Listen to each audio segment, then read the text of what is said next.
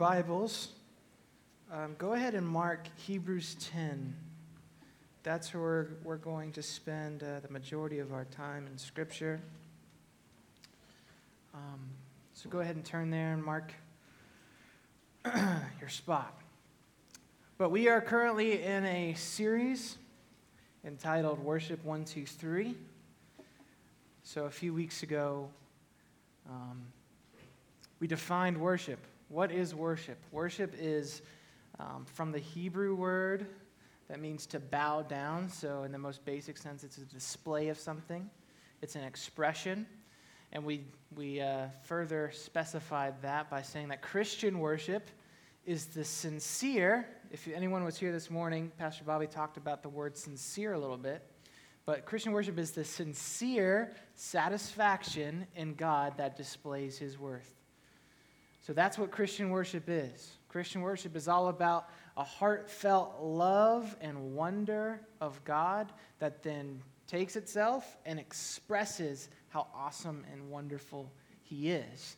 So we talked about how worship can be understood as worship one, two, three, and that worship has one object. There's only one thing, person, object of worship, uh, and that's God. We don't worship anything else. We don't elevate anything else in our lives, like sports, academics, popularity, relationships, to that position of God because that is an idol. So last week, or the week before, was that last week? Yeah, we talked about how God is the only object of our worship. And then worship, the two of worship, one, two, three, talks about how there's two contexts, two situations or environments to our worship. We worship as Christians when we come together and gather, which we're doing right now, and when we scatter, when we go outside of these church doors.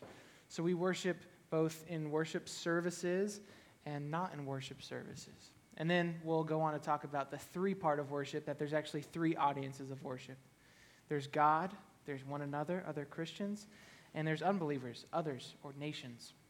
So tonight, we're on the first part of the context. We're going to talk about why we gather. Why do we come here and do this? Why, as Christians, are we coming together and sitting around tables right now listening to me talk? Like, what are we doing?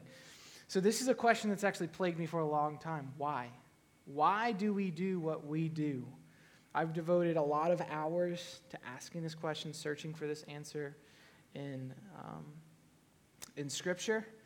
And if I'm honest, a lot of the times I'm sitting in church and this question just keeps going over and over my head why? Why? Why? So, this is um, something that's, I think, very important to our Christian faith, but I want to give you guys some times to answer around your table. I want you guys to kind of discuss as Christians, why do we gather? Why do we come together and do what we do? It doesn't have to be the right answer. Just think about why do actually people come together and do this? So I'm going to give you some time, and then we're going to kind of um, review some of your answers, okay? So take some time as Christians. Why do we gather? Why do we come together on Sunday morning, Sunday nights, okay? Go.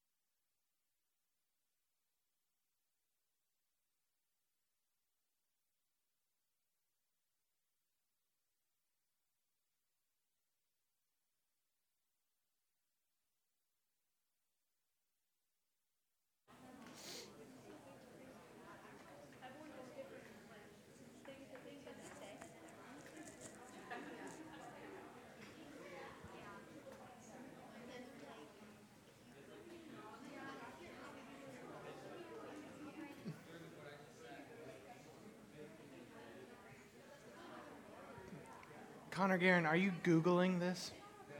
Okay. About to say, as Christians, why do we gather, Google? I don't know if Google would have a good answer.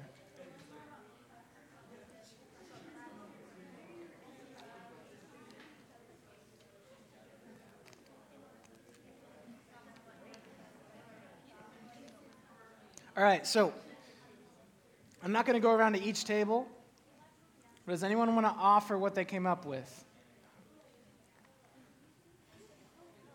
Allie, do you want to? Uh, and there's no judgment here. Go second? Does anyone want to go first? Going?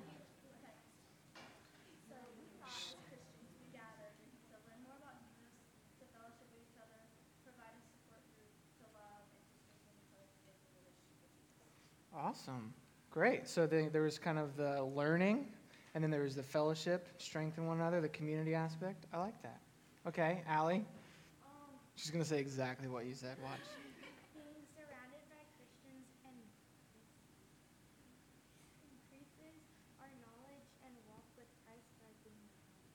Okay, great. So it increases the knowledge, okay, and there's the community aspect of it. Anybody want to add something, Sid?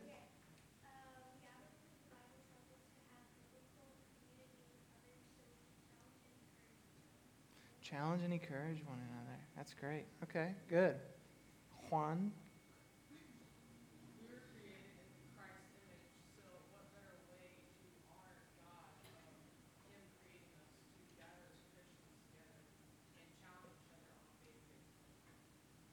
So challenge one another. Again, that kind of language. That's good. Anybody else? Fellowship. Mighty time of fellowship. Okay. Good. Thank you, Steph. yeah, that's true. So, um, you guys gave really, really good answers. Um, I, I think um, we're kind of kind of frame it around some important stuff. But the first thing I want to do um, is talk about what we don't gather for. In other words, what a bad understanding of gathering is. And there's a lot of bad reasons that we come together. There's a lot of wrong reasons we come together and gather on Sundays. Um, but I'm just going to talk about two in particular that we may experience in the modern American church, okay? Number one, this is a wrong reason to gather, a wrong reason to come to church as a place, is we gather to encounter or experience God. You may hear of worship services, sometimes labeled um, worship experiences. Uh, this is something that we can really trace back to a time in church history in America called revivalism. In the colonial times of America, the church was exploding through these things called revivals. A guy named George Whitefield was coming from England to travel around, do these things. At one time, they thought that one in three Americans had heard George Whitefield speak.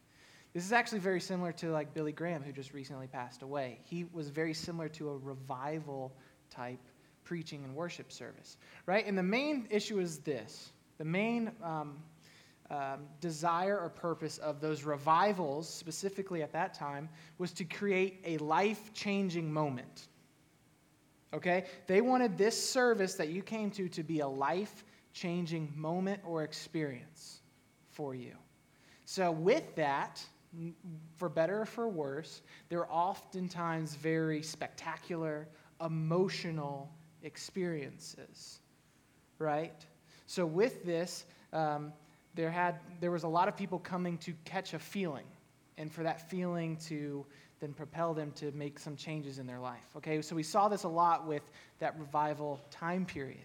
Now, for us, we have adopted that experience focused model in a lot of different ways, right? We have the roots of this movement, whether we realize it or not, in this experience um, movement in our own worship services sometimes. People often show up to worship, to gather, so that they can encounter or experience God. Now, while God is certainly experienced here, God is certainly um, encountered here, the presence of God is here. What this does is this mistakenly assumes that God is only here. Right? It assumes that you can't experience God past those double doors, right? What, this do, what it does is it turns this room into a temple. Because back in biblical times, the only place you could experience God's presence was in a temple. Now, this is really the, the purpose of what we see in the Garden of Eden and the tabernacle and then the temple. It was a place for you to gather around so you could experience God's presence because it wasn't outside those doors. It wasn't outside that tent. Everyone making sense, right? That was a place, a locale where you can experience God. So, in this movement, in this modern movement, we sometimes think of church like that, like this is a temple. But that's not how the New Testament talks about the temple. Because what Jesus did, Jesus came and he instituted what's called a new covenant, and he took our hearts and removed the stone hardened hearts that we have, and he gave us hearts that could follow him. And he did that, listen to me, he did that by giving us his spirit, by giving us the Holy Spirit. And what Paul says, a writer in the New Testament, he says that we've become the temples of God. We ourselves are the temples. We don't need to go to a location. We don't need to go somewhere to experience and encounter God because the Holy Spirit, who is God Himself, dwells inside of us. A radical concept, a radical idea. We don't have to go somewhere to experience God because we have the Spirit of God living inside of us. Right? So that's the bad reasoning to come to the gathering. If you come so you can experience God, it's not necessarily that God isn't there, that God's presence isn't here, because He is. But it's that you don't understand that you have the presence of God inside of you because you are a temple of the Holy Spirit yourself right? Does that, that make sense? Because if you just think that um, you go to church to get an experience, you're just going to start riding the wave. Like you're getting your fill for the, till the next Sunday, right? It's like you're treating Jesus as juice or like medicine. It's like, I just got to get through the next week, right? And you're just going to go through life thinking that the only time you experience God is in this room, and you go home and your parents and your siblings are fighting and bickering. You're addicted to pornography. You don't have any true friends. You're continually stuck in a bad relationship, right? And the ordinary aspects of your day to day life are not filled with the presence of God because you assume that it only happens here. Right? So don't miss out on the fact that God lives in you. If you are a believer in Christ, you have faith in Jesus Christ, He lives inside of you through the Holy Spirit, and you can experience Him every moment of every day. You don't have to come to this building. You don't have to hear me talk to experience God. You don't have to have songs sung through these speakers to experience God. You can experience God through His Word, through prayer, by the Holy Spirit who is in you. It's amazing. So, what, what this will do for you is it will release you to experience God every single day of your life. And that's so important. So important. So, a lot of times we assume this kind of temple model um, is the way to go. We, we talk like this, like the, whole, the song um, Holy Spirit. Great song. We sing it here. Right? I love the song. But it's Holy Spirit, you are welcome here. Come flood this place, fill the atmosphere. Right? That language is, a, is sometimes gives you the sense that he's not in the room yet. Right? We don't have to welcome the Holy Spirit into the room. He's inside of me. And I don't want him just in this atmosphere. I want him inside of me, right? So we kind of, we, we don't realize that we use this temple model a lot. And really, another thing that's bad about this is if it's all about the experience that you have here, you will elevate your preference above everything else. You will start making decisions about how you gather and what we do in this gathering based on your personal preference. You will only want the music to be a certain style. You will only want the lights to be at a certain level. You will want the music to be this louder. You'll play this many games, right? If, if it's all about your experience and what you experience, then you'll start valuing your preference above everything else. And that's where it leads into another reason, another bad reason to gather, is we gather to consume the Christian product. Sometimes I say that this is like we come here to, to drink the Jesus juice. We're, we're assuming that this church, I'm as a member of the staff of this church, we assume that I'm given the responsibility to create a product for you. Right? Pastor Bobby is given the responsibility to create a product for you, and you come here on Sundays to drink that said product, to intake that product, to get you to the next week, and then you come back and you can then consume this service again. You can sit back and be entertained by this production again, right? That's sometimes our thinking. But you'll never find that in the New Testament. There is no such thing as a worship service designed to entertain you, a worship service designed to just simply fill you up and then kick you out the doors. That's not how the worship service works. So, oftentimes, we treat the worship service, the gathering, as a place for us to come, sit down in comfortable chairs, and have a conducted a service conducted for us, right? So, why do we treat it like this? Why do we treat the service as a as a product? For one, it's because we just really, at the heart of it, we just want to be comfortable. We want the people who do all this to put on a production where we can show up for an hour and feel comfortable and then leave and have our consciences soothed. Right? So we're no longer guilty because I know I should go to church. But as long as it's just a product for me to consume, I can have my conscience soothed, right? I'm no longer guilty and I can go. We just want to sit in a comfy seat, mumble along with the band, put a few dollars in the plate, maybe take notes on the preacher's teachings, and then get out of there so we can beat the lunch rush. Like, that's really, honestly, most of us have fallen into that trap at one time or another. And a lot of times, um, we, a lot of times, we want that.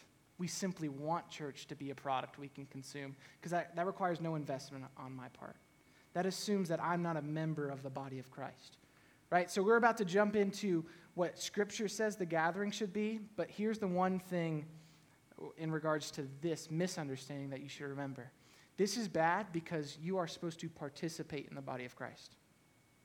You are not simply supposed to come and be a spectator. One of the reasons that I went to tables, and I don't know if you guys hate it or not, one of the reasons that I went to tables is because I want you guys to face each other more than you face me or the stage or the band. I want you to interact with one another more than you hear me talk at you sometimes, right? Because I think we need to break this idea that we come here to hear Taylor talk and the band sing.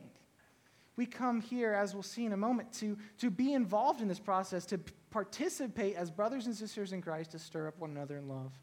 So let's look at what the gathering's supposed to be according to Scripture.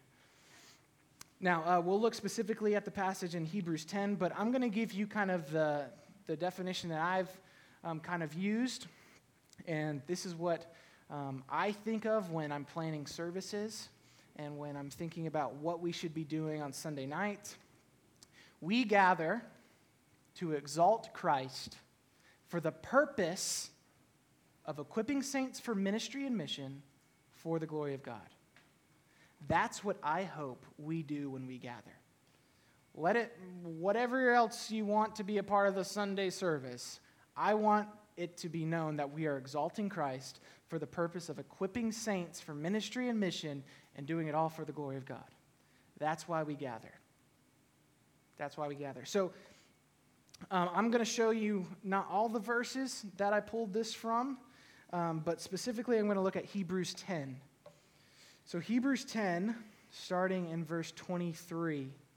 Um, that's where I'm going to kind of camp out and just show you three things uh, from this passage that kind of helped me arrive at this, and um, then we'll move on from there. So, originally, I was just going to spend one night on the gathering, but this kind of turned into a two parter. So, next week, we'll also talk some more specifics around the gathering. Um, but this will just be kind of a general teaching of why we gather. So, Hebrews 10 23 through 25. I always do this. So let us hold fast the confession of our hope without wavering, for he who promised is faithful. And let us consider how to stir up one another to love and good works, not neglecting to meet together, as is the habit of some, but encouraging one another, and all the more as you see the day drawing near. So, this passage is basically telling the writer of Hebrews, Paul or Peter, we don't really know, but the writer of Hebrews is telling uh, the people that are reading this to gather. It says, gather, gather. So let's make some just basic observations from this text, okay? Number one, this isn't specifically said in this passage, but this is what it's assuming throughout all of this that the church is a community of people with a common unity in Christ. We see this in other scriptures like um, Philippians 2, Ephesians 4, Romans 12, that Pastor Bobby preached on last week about us being in a community, a body of Christ. 1 Corinthians 12 talks about this. But really, it's all throughout Scripture that you were not saved to be a lone wolf. You are not alone. You are in a community of people. God saved you into a family. You weren't born to wander and figure all this out by yourself and struggle alone. It's an amazingly awesome gift that God has given us that He's, he's saved us into a community of people. And you have to recognize this. This is at the heart of why we gather, is that we recognize that we're not alone, that we're in a community, that we have other people to, to be with us, to help us along this path. We're not alone. We are not alone. So there's one team in Christ. We have one hope. By gathering together, we display that our Christian life involves community. And that community Listen, it's not established by your choice or by your preference. It's established by a deep unity in Christ. Like you were born into the family of God. One of the things about being born is you don't get to choose how, where, or when you're born. Don't get to do it. So the church is very similar. You don't get to choose the community that you're in. You don't get to choose your brothers and sisters in Christ. And that's not really how community works. See, we're under the idea that we get to choose who is in our community who's not, right? Unfriend, block, not in my community, not in my community. But the church, you, you cannot unfriend your church, right? You, you are in the church community. It's a forced community, much like your family. And so, but the, the great thing about that is your community will never change. Your community can't be taken away from you because you didn't establish it. Jesus Christ established it. And so it is, it is not according to your own preferences or your own choices, but it is according to the unity that Jesus Christ gives us. Awesome thing. It's a, it's a great thing. It frees us to be true and vulnerable and honest and transparent with one another because we're not going anywhere. We're, we're in a community together. So, number two that we see in this, specifically in verse 25, basic thing we should not neglect meeting together. We should not neglect meeting together. We're actually called to spend time with one another, be with one another, hang out, experience real relationship. God calls you to do that. God calls you to be in community with one another, to meet together. So this point is simple. We should try to be here. Guys, listen, we should try to be here. We, we we might have to make some sacrifices to be with our brothers and sisters in Christ. We may have to choose not to be on that sports team. We may have to choose to do our homework on Friday nights. We may have to choose to hold one another accountable to being here, not because it's like, hey, we should go to church, but we are called as brothers and sisters in Christ to meet together, to be here. So we might have to make sacrifices to do that. I promise you, you'll have to make sacrifices to do that. And listen, the fact that the writer of Hebrews says that, says this, that he's like, don't, don't forsake this, don't neglect meeting together, it shows that we have a natural tendency to often isolate ourselves or think that we'll be happier alone. We have this tendency in ourselves because relationships are hard, we have this tendency in ourselves to think we'll be happier or better off alone.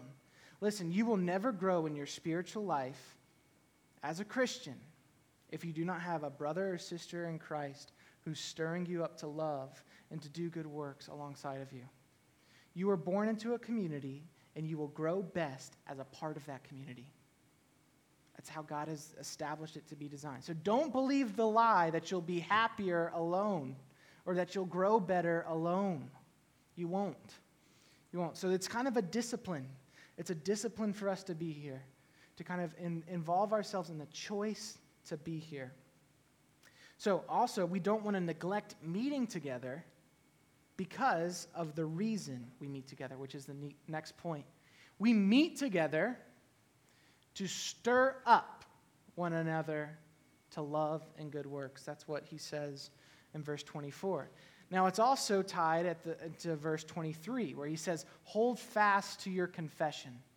One of the ways you hold fast to the gospel in your life and you don't let go, you got a tight grip on the gospel, is by being in a community with people. One of the ways you hold fast to your confession is by being in community with people. The number one reason that people, I believe, leave the faith is because they distance themselves from the community of God. Don't buy into the lie that you just need Jesus and you don't need the church. Don't do that.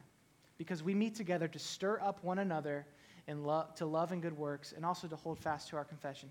So when we gather on Sundays or when we gather in small groups or in Sunday school or with midweek, our goal should be to stir one another to love and good works, and also to be stirred up in love to good works.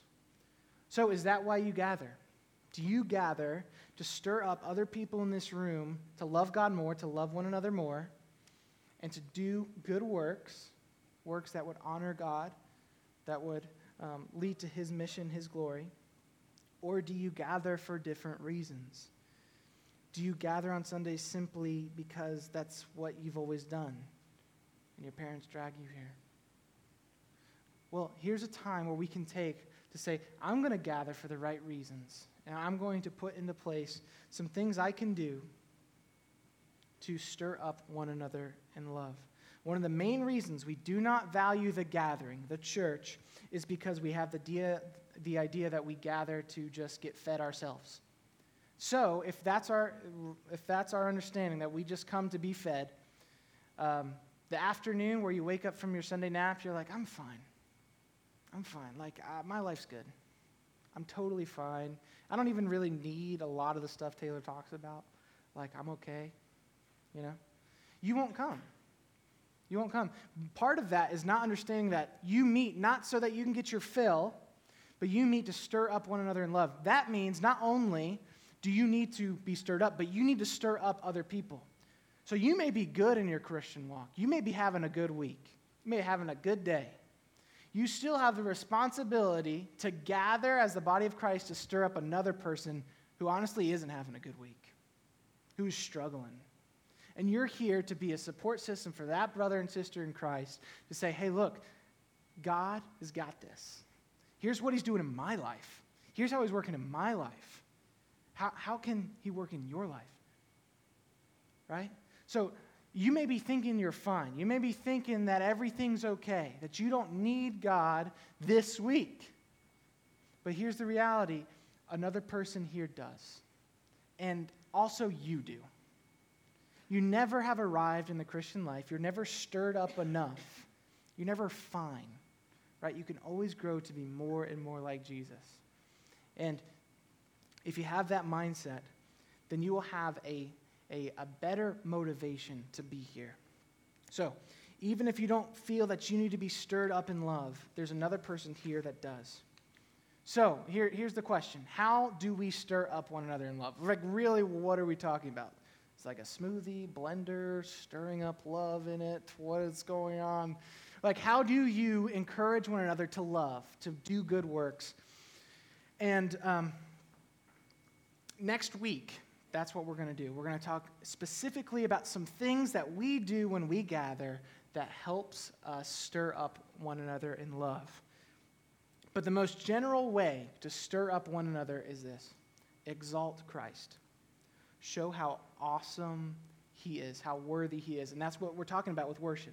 If you worship Christ and you come together and you, you start exalting Christ. This is what he's doing in my life. This is what he's done in the gospel. This is what he can do for you. This is what he's teaching me in Scripture.